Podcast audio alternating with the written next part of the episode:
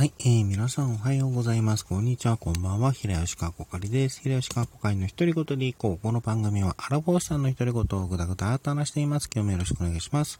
えー、今日はですね、あの、8月2日火曜日の、えー、今日は何の日を収録でお届けしたいと思います。えー、日本記念日協会さんと今日は何の日さんを参考に、え8月2日の記念日を紹介していきます。で、その後一つ、えピックアップして触れていきたいなと思います。えまず、日本記念日協会さんによりますと、えー、ワニヤマさんの日、ワコールのパンツの日、ハブの日、えー、ハーブの日、え、ベビースターの日、空き家02の日、え、赤からの、赤からでいいかな、え、赤からの日、え、バブの日、ライフ2.0の日、ハープの日、オートパーツの日、おやつの日、えー、ハラスメントフリーの日、ハンフの日、えー、カレーうどんの日、えー、ビーズの日、金銀の日なんだそうです。えそして今日は何の日さんによりますと、え重複するところもありますが、えカレーうどんの日、金銀の日、ホコ天記念日、え博多人形の日、えパンツの日、ハーブの日、ビーズの日、えバズの日、えそして海外、マケドニアが、え革命記念日になります。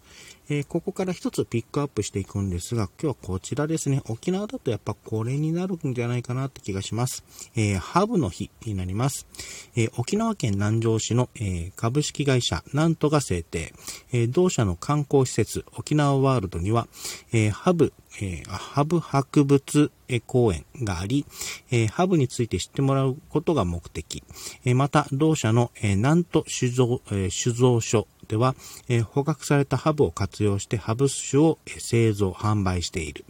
えー、日付は8と2でハブと読む語呂合わせから今日はハブの日なんだそうです。えー、ハブですね。まあ、沖縄島の、えーと、動物で真っ先に出てくるのは多分ハブか、あの、ヤンバルクイナかなと、だと思うんですけれども、で、今、ハブですね、えっ、ー、と、沖縄に住んでいるハブについてなんですけれども、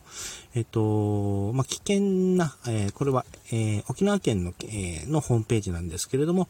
えっ、と、県、え現在、沖縄県内に、え生息する毒ヘビで危険なものは、えハブ、姫ハブ、えー、先島ハブ、そしてあの外来種である台湾ハブの4種類なんだそうです。えー、ハブはまあ基本的に夜行性で、えー、日中は穴などに隠れていて、あの、初夏にですね、あの産卵を、えー、穴の中で行われ、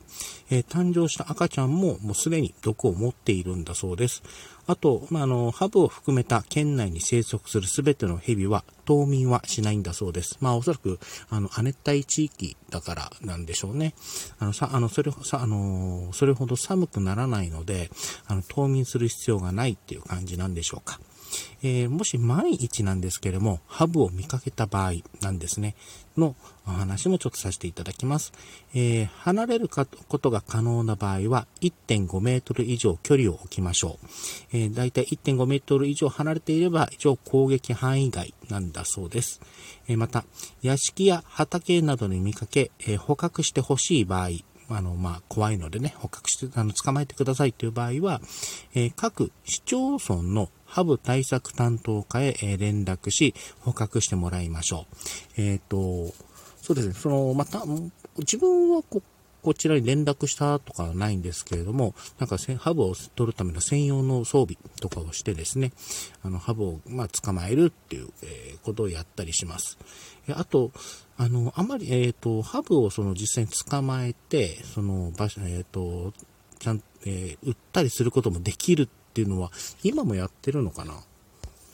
今ちょっとネットでググってみたんですけれども、ちょっと最近の情報ではないんですが、一応ハブは1匹、あの、1000円から最、えー、3000円で、まあ、えっ、と、一部地域ですね、で、えー、買い取ってくれる場合もあるんだそうです。えっ、ー、と、本島の北部とか、あの、離島地域の一部の市役所になるんだそうですが、今そのハブを捕獲して売るっていうのはあまり、うん、聞いたことがないので、どうなんだろうなっていうところがあります。まあ実際ハブ捕まえるっていうのは本当にもう大変なので、あの、ハブ見つけたから捕まえるっていうのはのはまあやめた方がいいかなと思います。あの、毒、毒性強いですからね。えそして、ハブといえば、はい、こちらになりますかね。ハブ酒ですね。えっ、ー、と、ハブ酒なんですけれども、えー、ハブ酒の作り方についてちょっと情報があったので紹介したいと思います。えー、ハブを捕まえて血を抜いて、あの、臭腺、あの、匂いを分泌する線ですね。えー、これと、あの、内臓を取り除いて、えー、あの、取り除くところから始まると。で、この状、え、特殊処理をしたハブを59度のアルコールに、え、10年間、つけて熟成させ、えエキスを抽出すると。えその後、あの、8種類から13種類もの薬草をつけた、あの、泡盛と、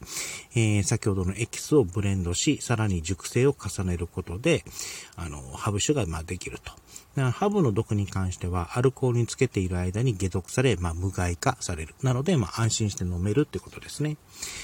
で、このように熟成を重ねたハブ酒は、えー、のまろやかで、え、ほんのりの甘みがあり、え、癖のないブラン,、え、ブランデーのような味わいになると。え、最近はあのワイン風味のハブ酒も販売され、えー、上飲、祭り飲む人も増えているんだそうです。え、飲み方は一般的なお酒と変わらず、まあ、ステストレートにロックだったり、お水やお湯割りなどで好きな飲み方で楽しめるということなんだそうですが、えっ、と、自分、ハブ酒て飲んだこと多分ないかな。あの、ハブ酒って結構高かったりするので、あの、あの、ハブ、あの、まあ、居酒屋とかで、あの、たまにあるかなーってところ、あの、沖縄料理屋のところとかじゃないと、まあ、出てこないんじゃないかな。うん。自分ちょっとハブ酒は、まあ、かも飲んだことないので、まあ、飲むタイミングがあれば、あの、飲んでみてもいいのかなとか思ったりしますが、でもさっきも言ったように、普段はあまり見か、あの、スーパーとかで普通に見かけるってことは少ないですし、多分あの、いわゆる、あの、お酒専門店であるかなと。でも、あっても結構高かったりすることもあるので、ちょっと、あの、おいそれと手が出せるっていうものではないかなっていう印象ありますね。えー、ちなみに、ハブなんですけれども、あのー豊富なアミノ酸が含まれていて、えー、需要共造にも良いとされてるんだそうです。えーと、ちなみにハブの栄養素については、あのアミノ酸、え、ミネラル、え、アルギニン、まあ、これはあの冷え症のあの血行を促進、あの冷え症の改善に役立つあの物質ですね。そしてタウリン、あの、コレステロールの吸収を抑え、肝機能の改善を促すといった成分も入っているんだそうです。だからあのー、健康のために飲む。なんかこの話を聞くと、あの、陽明酒ありますけれども、あの、陽明酒のなんかイメージがちょっとあるなーっていう感じありましたね。はい、あの、陽明酒についてですね、ちょっと確認してたんですけども、あの、1日1回、まあ、3回、食前、もしくは就寝前に、まあ、ちょっとずつ飲むっていうのがあったんですけれども、なんか、ハブ酒もですね、その、ナイトキャップ、その、就寝前に飲む、あの、ちょっと、まあ、少量ですね、えー、飲むと、まあ、あの、ぐっすり眠れるっていう話もあるようなので、まあ、そういった飲み方をされる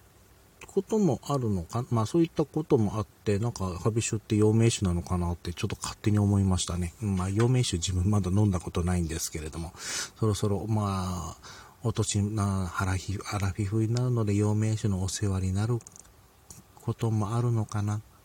だったらまだハブ酒でお世話になるのもありなのかな？とか勝手に思いました。というところでですね、えー、今日は、まあ、えー、ハブの日から、ちょっとハブに関してですね、いろいろなお話をさせていただきました。えー、今回はこの辺りで終わりたいと思います。